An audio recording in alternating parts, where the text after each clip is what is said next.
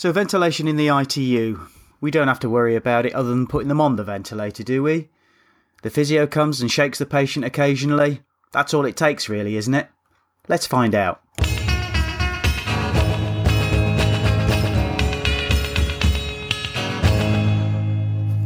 Hello, hello, hello, and welcome to the Critical Care Practitioner podcast. Um, I've got a special episode. This is the first time I've tried a new system, and this is with Rachael Moses, who is a consultant respiratory physiotherapist. Um, I believe lives in the Northeast, but doesn't actually work in the Northeast. Is that right, Rachael? That's right. I actually live in Newcastle, um, where my marital home is, but work in the Northwest at Preston, um, covering Lancashire and South Cumbria region. Okay, excellent. But um, but it works and a consultant res- respiratory physiotherapist. What does a consultant respiratory physiotherapist do that, that a physiotherapist doesn't? That's a really good question, and it's actually a role that's evolving in the 18 months since I've been in post. But my job title is complex ventilation and airway clearance. So for me, that's everything from the unweanable patient in the intensive care unit to weaning that patient either with or without mechanical ventilation support, um, all the way through to community and end of life. So, across that whole ventilation spectrum. And then I suppose I have additional skills in airway clearance, so patients with or without airways, um, and how we can optimize those um, patients non invasively.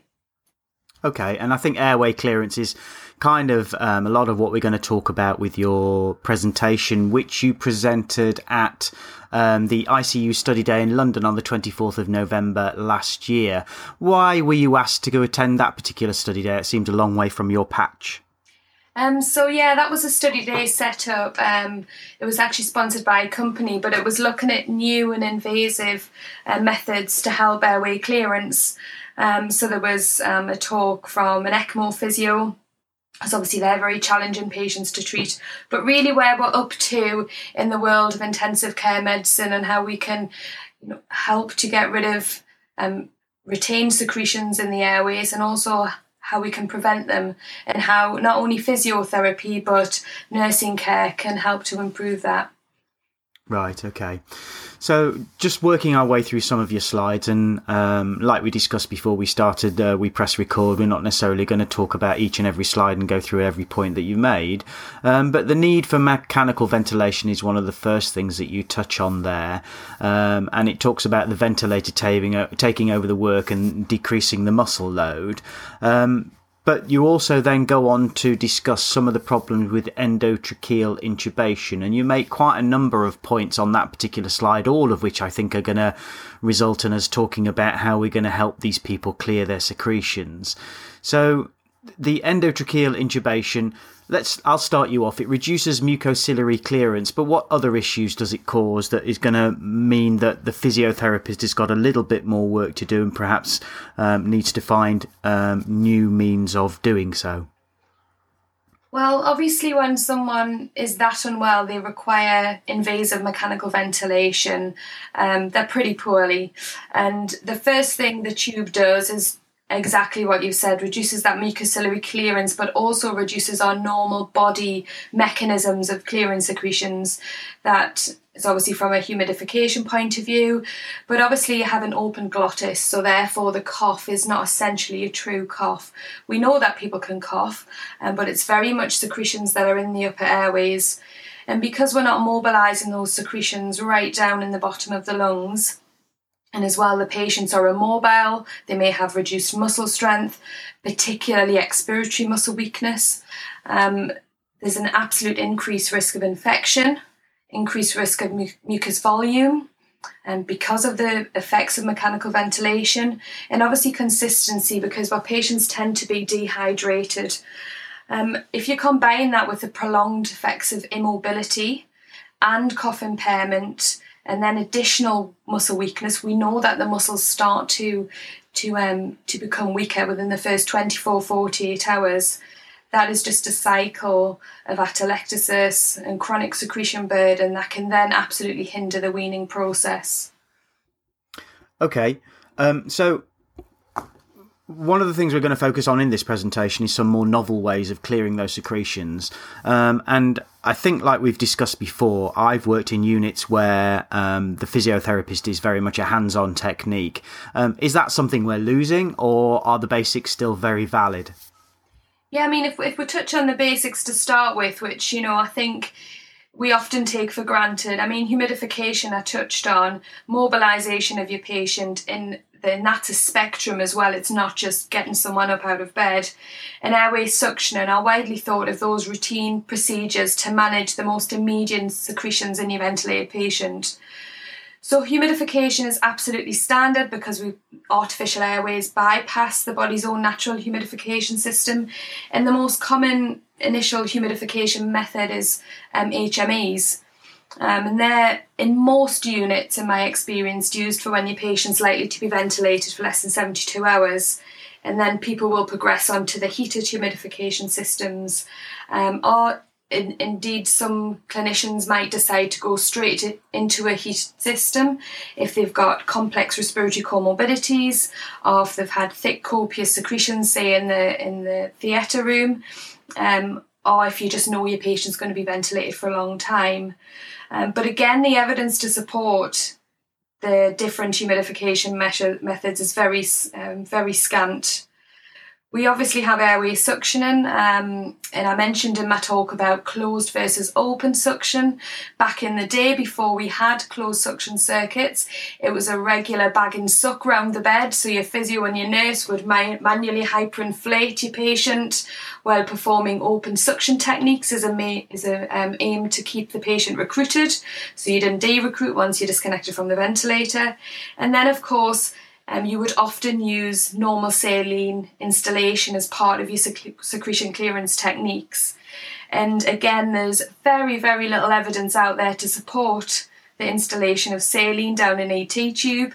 In fact, most of the evidence says it's dangerous, um, but it's actually a really commonly used technique across the UK.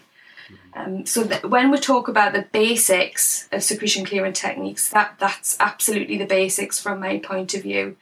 And, you said that with sorry with mobilization, I think you were about to get onto that, but with mobilization, you say it's a little bit more than just sitting sitting a patient up. So what what more is involved than just sitting the patient up from a physio's point of view? Absolutely. I mean, early ambulation and routine turning should be standard, and there's a lot of evidence to suggest this two hour. Now, the reality, certainly in the, the intensive care units I work on, which have mainly been major trauma, neurotrauma units, um, that's absolutely impossible because it can it takes you a good 20 minutes to turn your patient anyway um, but even just lateral side lying, and I think there's some half hearted attempts sometimes of putting someone in a lateral position. But us physios, we like to put someone in a really good lateral position with hip and knee flexion, get the upper arm right over the thorax, so you can really optimize postural drainage as part of that re- um, turning routine as well. Again, very little evidence for this, um, but we know in clinical practice it absolutely um, works very effectively. Okay, and it's interesting that uh, you talk about saline instillation as part of um, suction practice, and there was actually a, a Twitter poll um, that um, you've got on one of your slides. Is that something that you did yourself? I mean, just to tell people, uh, the listeners, that uh, the question was: Do you use saline instillation as part of your suction practice, if indicated? Uh, brackets ETT or trachea adults or peds. So, so everybody really, and 80% of people said yes. So that's an interesting result, isn't it? Bearing in mind that there's very little evidence. And in fact, actually, the evidence we have got uh, um, potentially proves harm rather than good. Yeah. Yeah. Okay, so novel interventions, and these um, are some things that I've seen in my practice, and there's some things that I haven't seen in my practice. Subglottic suction is something that I'm certainly seeing more commonly now. Um, continuous turning beds, I think we've talked about this before. These are presumably quite expensive pieces of equipment, and I would say that probably 90 to 95% of the intensive care units, certainly in the UK, are not going to have something like this. Is is this the future, or is this just a bit of a wish list, really? Well, it's it's interesting, isn't it? I mean, there has been some quite really good studies out there um, using continuous lateral rotation beds. Um, with the primary aim of reducing atelectasis or secretion burden in your mechanically ventilated patients. Um, and there was a meta analysis about five or six years ago now that did suggest that rotational therapy decreased the incidence of pneumonia, but it had no effect on duration of mechanical ventilation, number of ICU days, or overall hospital mortality. So for me, these big, expensive turning beds um, that you haven't just got the expense, obviously, of the the bed itself, it's the maintenance and everything else that comes with it. I mean, the evidence just does not support the cost benefit or the patient benefit at this moment in time. Um, I think part of the problem is is a comparative trial to the lateral rotation beds because again they try and compare it to this golden two hour manual turn. Um, but that's again just not feasible in the majority of intensive care units anyway. So at the moment, I think the evidence suggests that they're not cost or patient benefit. Okay. Um, the other point further on down that slide is early extubation onto NIV. Now, I'm getting the feeling from some of the research that's crossed my path um, recently is that this is actually something that potentially is going to be beneficial. Am, am I right in, in assuming that? Is that is the evidence going that way? Oh, absolutely. And I think um, certainly uh, some of my colleagues in the States do this very well. Um, I think in the UK, we generally um, wean to extubate. Um, so you get your patient down to 10 over 5 or whatever, and then you take the tube out. I think what we should be doing, and it does happen in some parts of the UK, is we extubate then wean. So you'll extubate, extubate your patient as soon as they're awake. Um, I mean, patient selection is the key here, but you know, even on, if they're on really high pressure support, um, getting that tube out as early as possible straight onto non-invasive ventilation, even if they're ventilated 24/7 initially, and then weaning from non-invasive ventilation. Are there studies that have done that?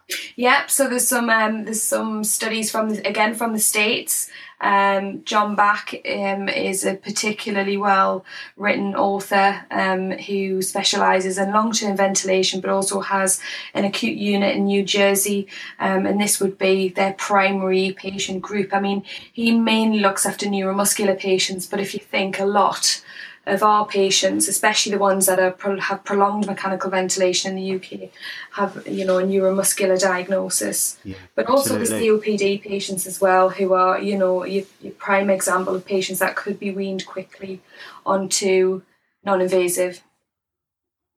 Okay, so we move on then to we've we've talked about um, some of the ways that we can um, relieve the mucus burden, if you like, and it's a term that you've used several times now why why why do we relieve the mucus burden? Why why is it important?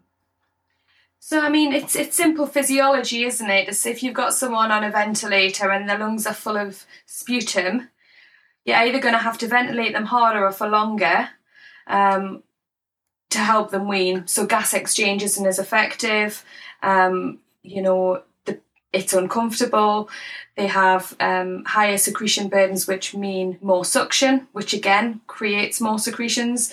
So it's just again this cyclical event. So prevention is better than cure, but some patients will arrive in the intensive care unit with you know consolidation on x-ray with high secretion load needing frequent suctioning so i think for me it's, it's a really important role of the intensive care physiotherapist to help identify the best intervention for that particular patient. Okay. Um, and then the common physiotherapy adjuncts um, that we do see commonly done. So we've got percussion, postural drainage, manual hyperinflation, ventilator hyperinflation, and then the bronchiolar lavage and, and physiotherapy. And we've already touched on the fact that bronchiolar lavage is possibly not one of the best practices. But these are the common physiotherapy adjuncts, aren't there? And they're out there, they're done regularly every day across hundreds of patients across um, intensive care units. Are there any particularly on that list, on that particular side that I'm looking at now? Are there any that are particularly. Um, are becoming less favoured, or are there ones that are becoming um, discovered to be more useful, or is it the novel ones we're going to talk about now that potentially are going to be the things we're seeing in the future? Um, well, I think if we're starting off with percussion, which is a very historical thought of, you know, if, if, if our intensive care colleagues, isn't it, the physios come along and bash with the chest. I think um, certainly percussion has a place. Um, it's obviously used in long term with some of our um, bronchiectatic patients and our CF patients, um, but it's basically the simple, um, the simpler application of of energy, so kinetic energy across the chest wall to just dislodge those bronchial secretions. Now, in your patient who's quite slender um, and has quite a compliant chest wall, that will absolutely work. But for some of your other patients who maybe have a you know a lot of fat, um, that you have to get that oscillation, those those techniques through, it's not going to work for them. So I think percussion and other manual techniques will always have a place. But again, it's about selecting your patient and um, you know I talk a little bit more about the, the chest wall trauma patients as well. So some of these techniques are automatically excluded for some of your patients. Now, bagging, so manual hyperinflation, is absolutely used, and I think I done another Twitter poll on that as well.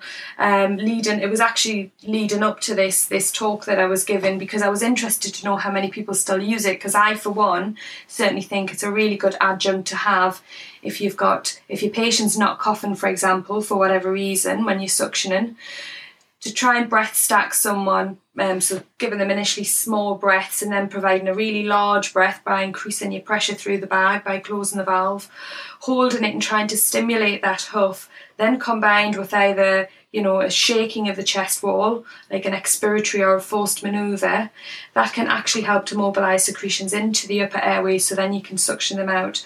So I think skills like that for me are absolutely still going to be fundamental, certainly throughout my time in my career.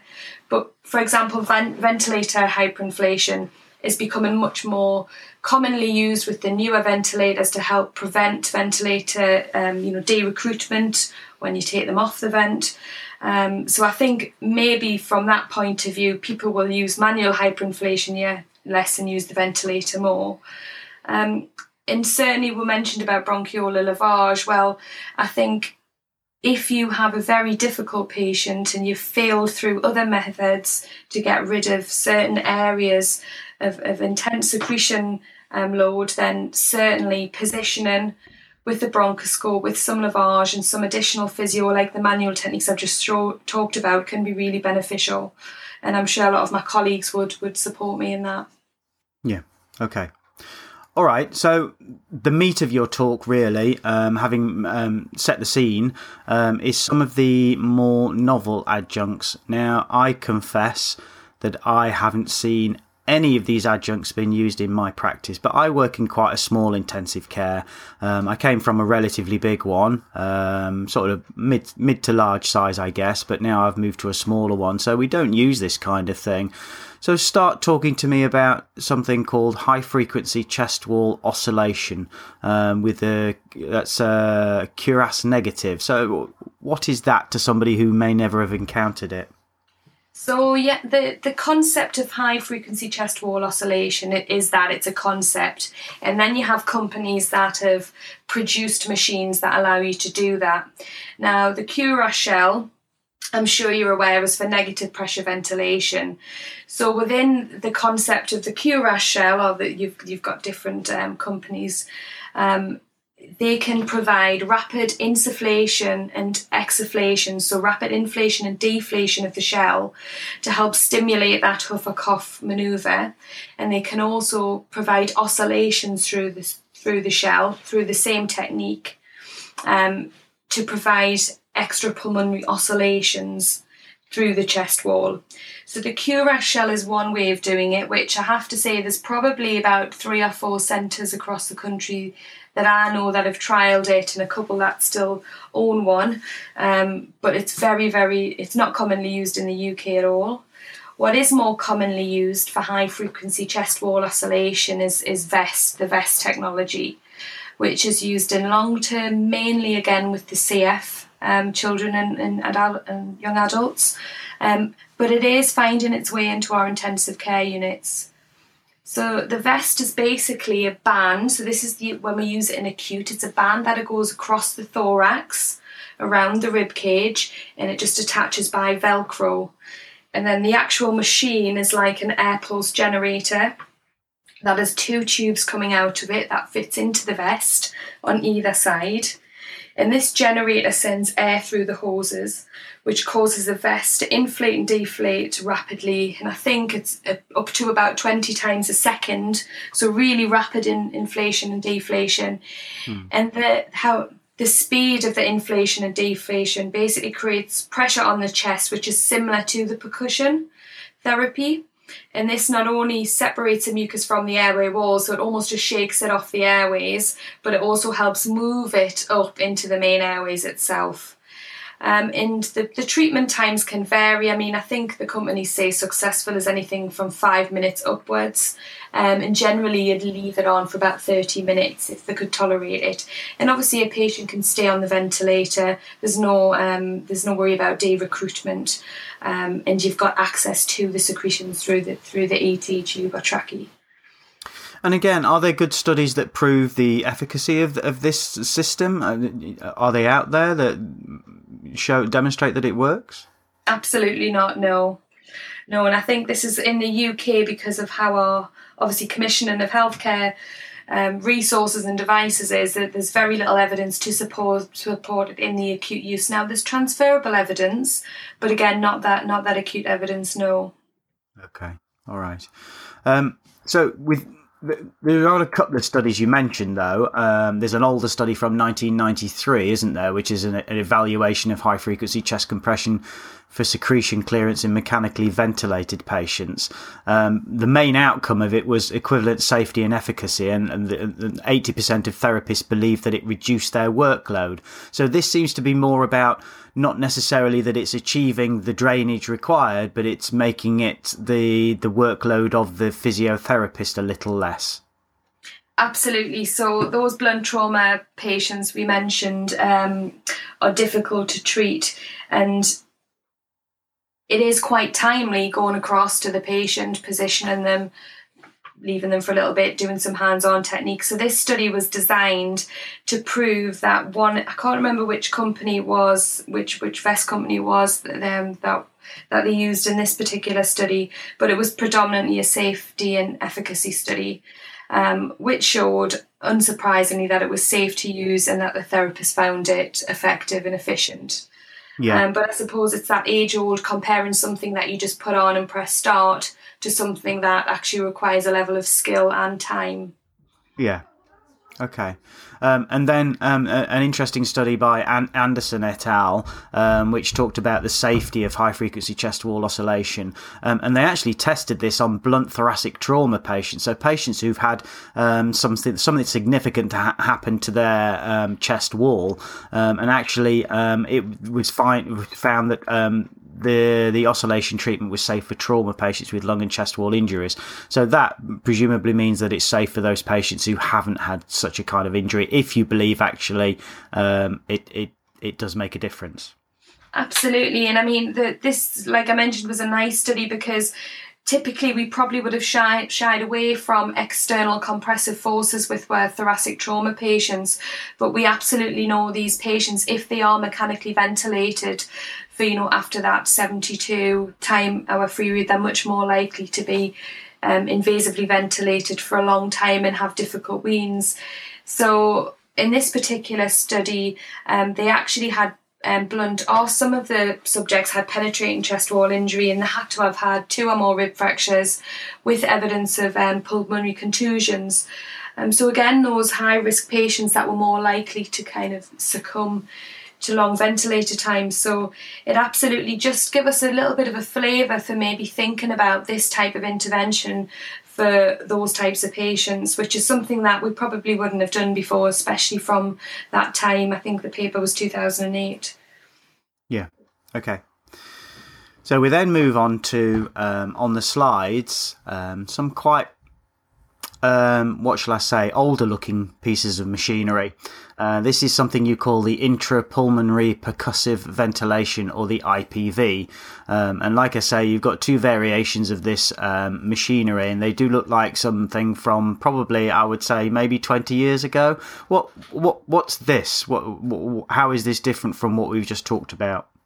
So, um, so intrapulmonary percussive ventilation um, is it's it's actually trade named as a device um, by a company and it was actually developed. I have to mention him here by um, Dr. Bird, and everyone that works in an intensive care unit or in respiratory knows what the bird is. Mm-hmm. You know, the intermittent positive pressure breathing, the little green thing, and it was him that actually came up with the concept of this um, intermittent percussive ventilation tool, and um, back in the late eighties. So that's why the picture that you're seeing, um, there has the the machines have evolved, but they've kept the same interface. They've kept the same box interface. So yeah, they do look quite old. But um, the IPV is actually a ventilatory treatment that delivers very small bursts of gas flow directly into the lung, so it's different from the external oscillatory device. And the the way that the IPV works through the phasitron, and I'll talk a little bit about the phasitron in a minute, um, is it causes the airway pressures to oscillate at really small tidal volumes. Um, and because they oscillate at these small tidal volumes, it's theorized that the collapsed airways, so the smaller airways will open and the secretions will be mobilized because of how high frequently the the um, the air is delivered at that oscillating pressure. If you know what I mean. So rather than hyperventilate your patient, your oscillating airflow all the way down to the small airways will help re-recruit and help mobilize all secretions. Okay. Um, and is this is again? This is a system that's that's still being used today. So no, so the the, I, the IPV, I suppose we would um, compare it to the jet ventilation. Right. But the IPV technology was used to create the Percussionaire. Um, right. And the Percussionaire is something that many of my colleagues would have heard of across the UK, but quite a few will have actually had access to it. So back in the day, I think I first got my hands on a Percussionaire in Newcastle on the neurotrauma intensive care unit that was at the Newcastle General. There was a chap there called Dr. Bullock, and he'd been away, I think, to France um, and seeing this device being used and said, I want one of those. And managed to get one over, and I think the Royal Brompton at the time done the same thing. So these devices turned up in the UK, and um, we basically had a French manual, and we were trying to work out how to use them. But um, it actually t- it actually took off um, with about four or five centres across the UK. But I'm not sure who else still uses it, which is a real shame because it's the only form of intrapulmonary percussive oscillatory therapy that certainly my eyes of physio have ever been exposed to. Um, and it basically works by it's a generator. So you have your generator that looks very much like the IPV um, ventilator picture.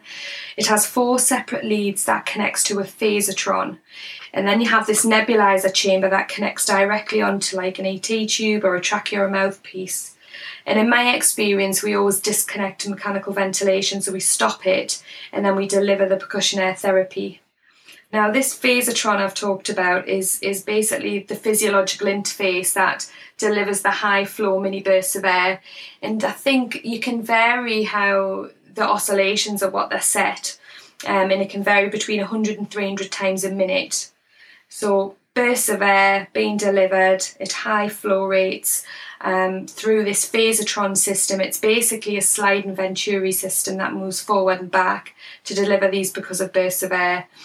And the concept or the theory behind it is the, it creates this wedge pressure, which is a continued pressure um, throughout the airway, but it has these oscillations. So, for that reason, they open up the airways and then help get behind the secretions to help again mobilize them into the, the, the larger airways.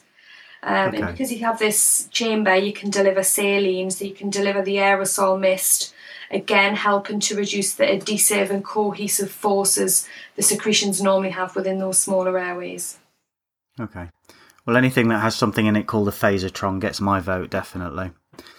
So we move on to something then called the the MetaNeb, um, and this is made by Hill-Rom, um, and this seems to be a pneumatic, non-invasive physiotherapy technique that delivers chest high frequency oscillations.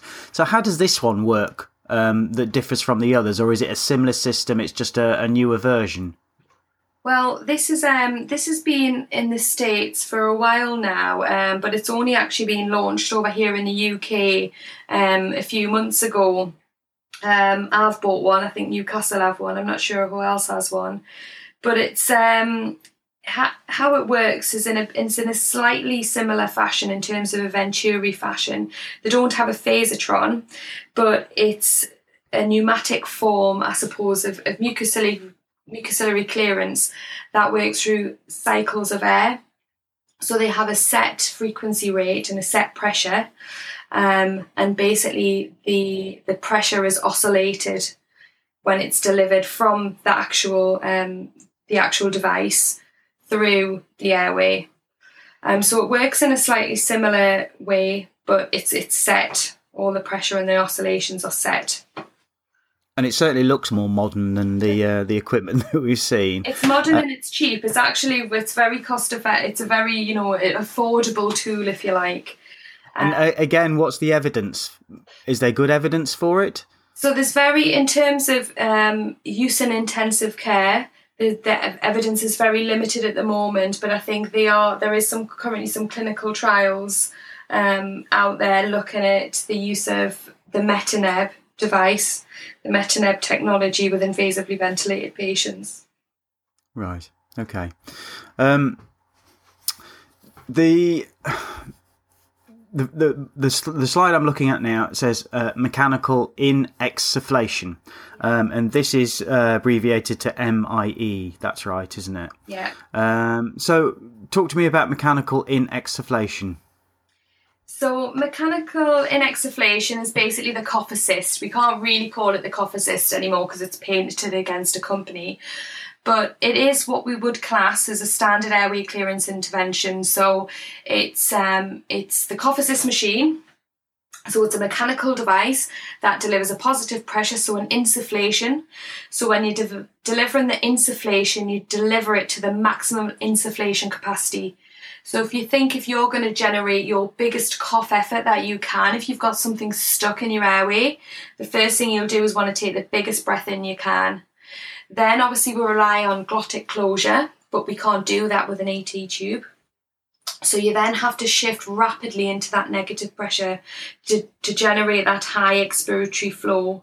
Mm. So what the mechanical device does will do that automatically. So you massively insufflate your patient with the deepest breath in, and then it cycles very quickly into negative pressure, which essentially sucks the air and any secretions that are in the airways out into your ET tube or your trachea or whatever, so you can suction. Um, so mechanical inexsufflation is is there is loads and loads of evidence out there for the use of it um, in acute and long term.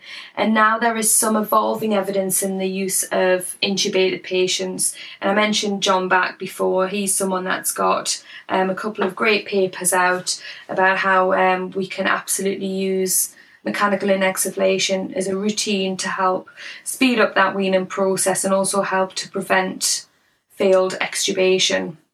Okay. And is this um, a particularly expensive piece of equipment? Because from what I'm gathering, it sounds like it's a bit more evidence based, and therefore maybe something that other people might want to consider. You know, it's it never ceases to amaze me that this tool, this this device, should be in every single intensive care unit in the UK. There's no excuse why it shouldn't be and why it shouldn't be used routinely.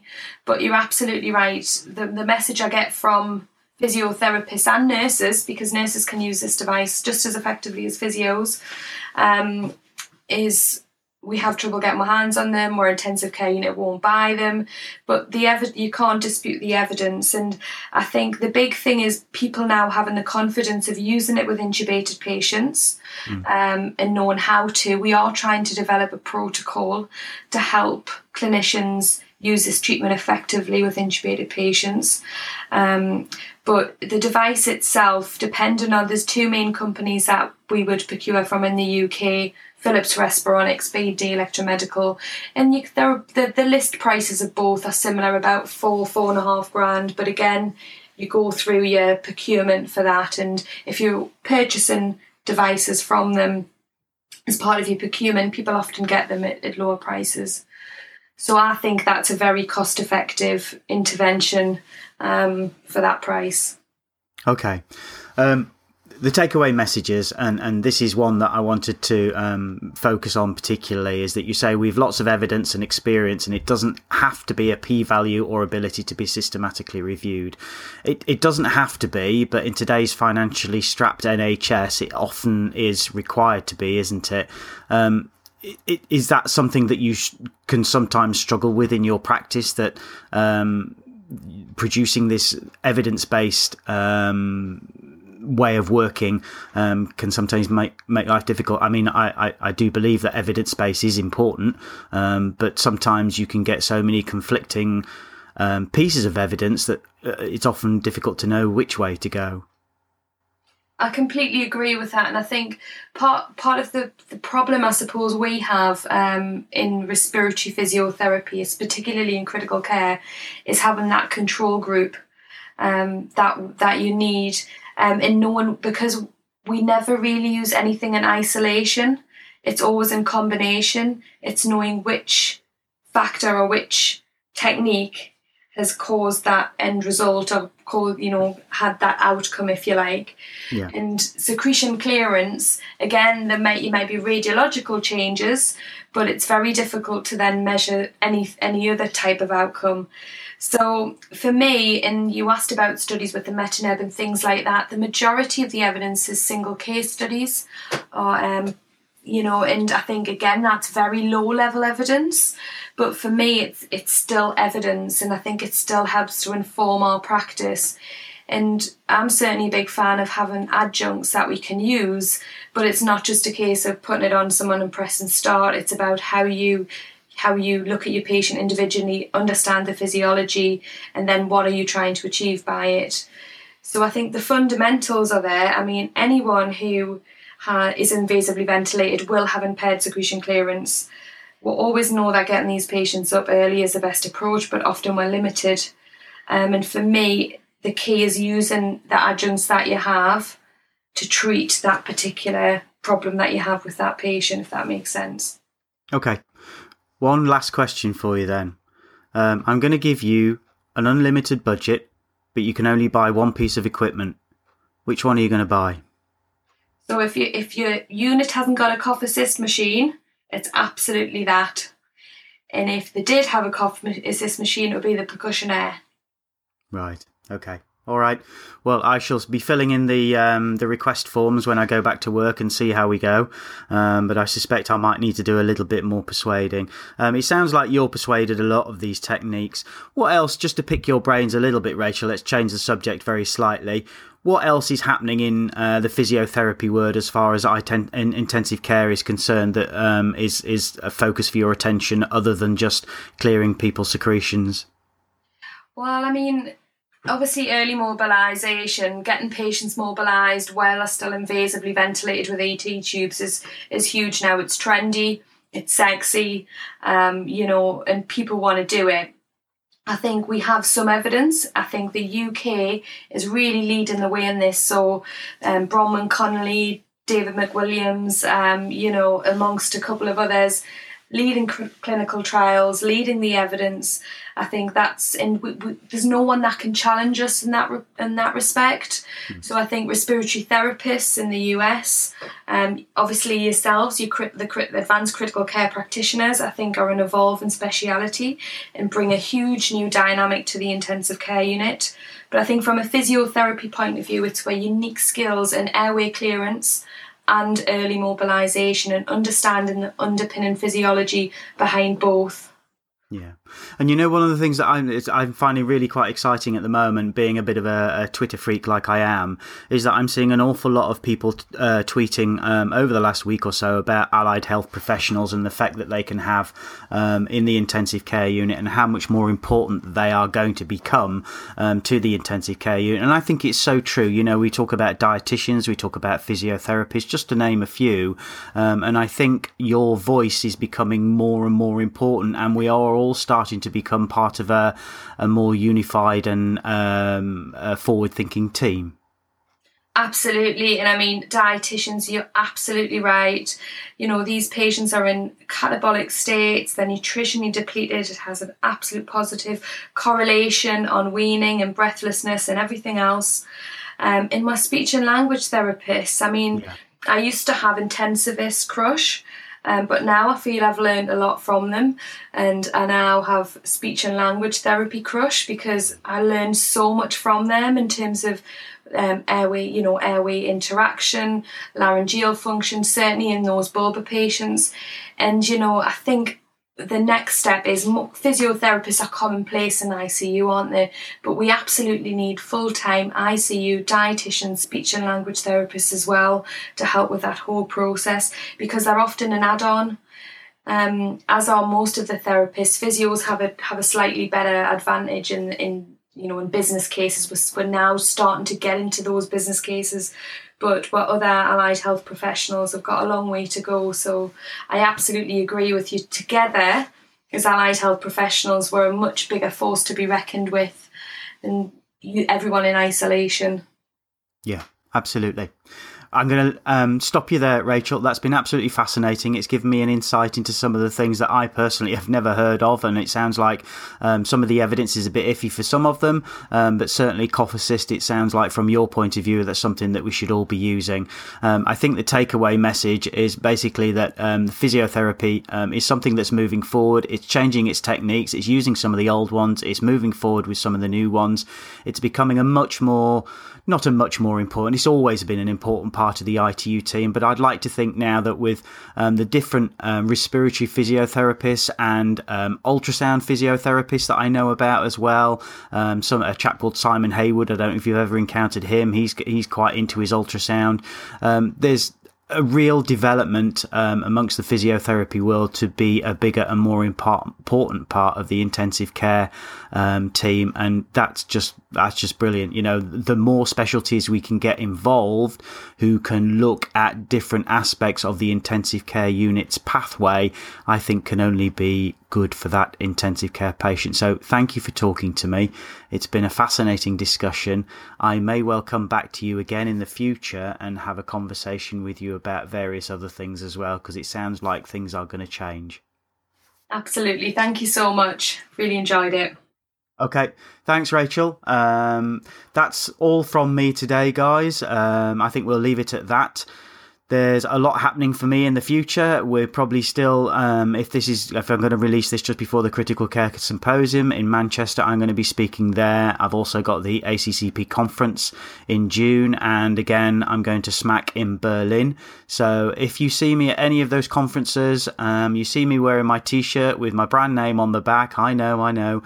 Come and give me a tap on the shoulder, say hello. It'll be lovely to speak to you all there. But for now, I'm going to say goodbye um, and hopefully we'll speak again soon. Bye bye. You've been listening to Critical Care Practitioner. If you would like to comment on any of today's topics, find us at criticalcarepractitioner.co.uk, tweet us at ccpractitioner, find us at facebook.com slash criticalcarepractitioner, or search Critical Care Practitioner on iTunes.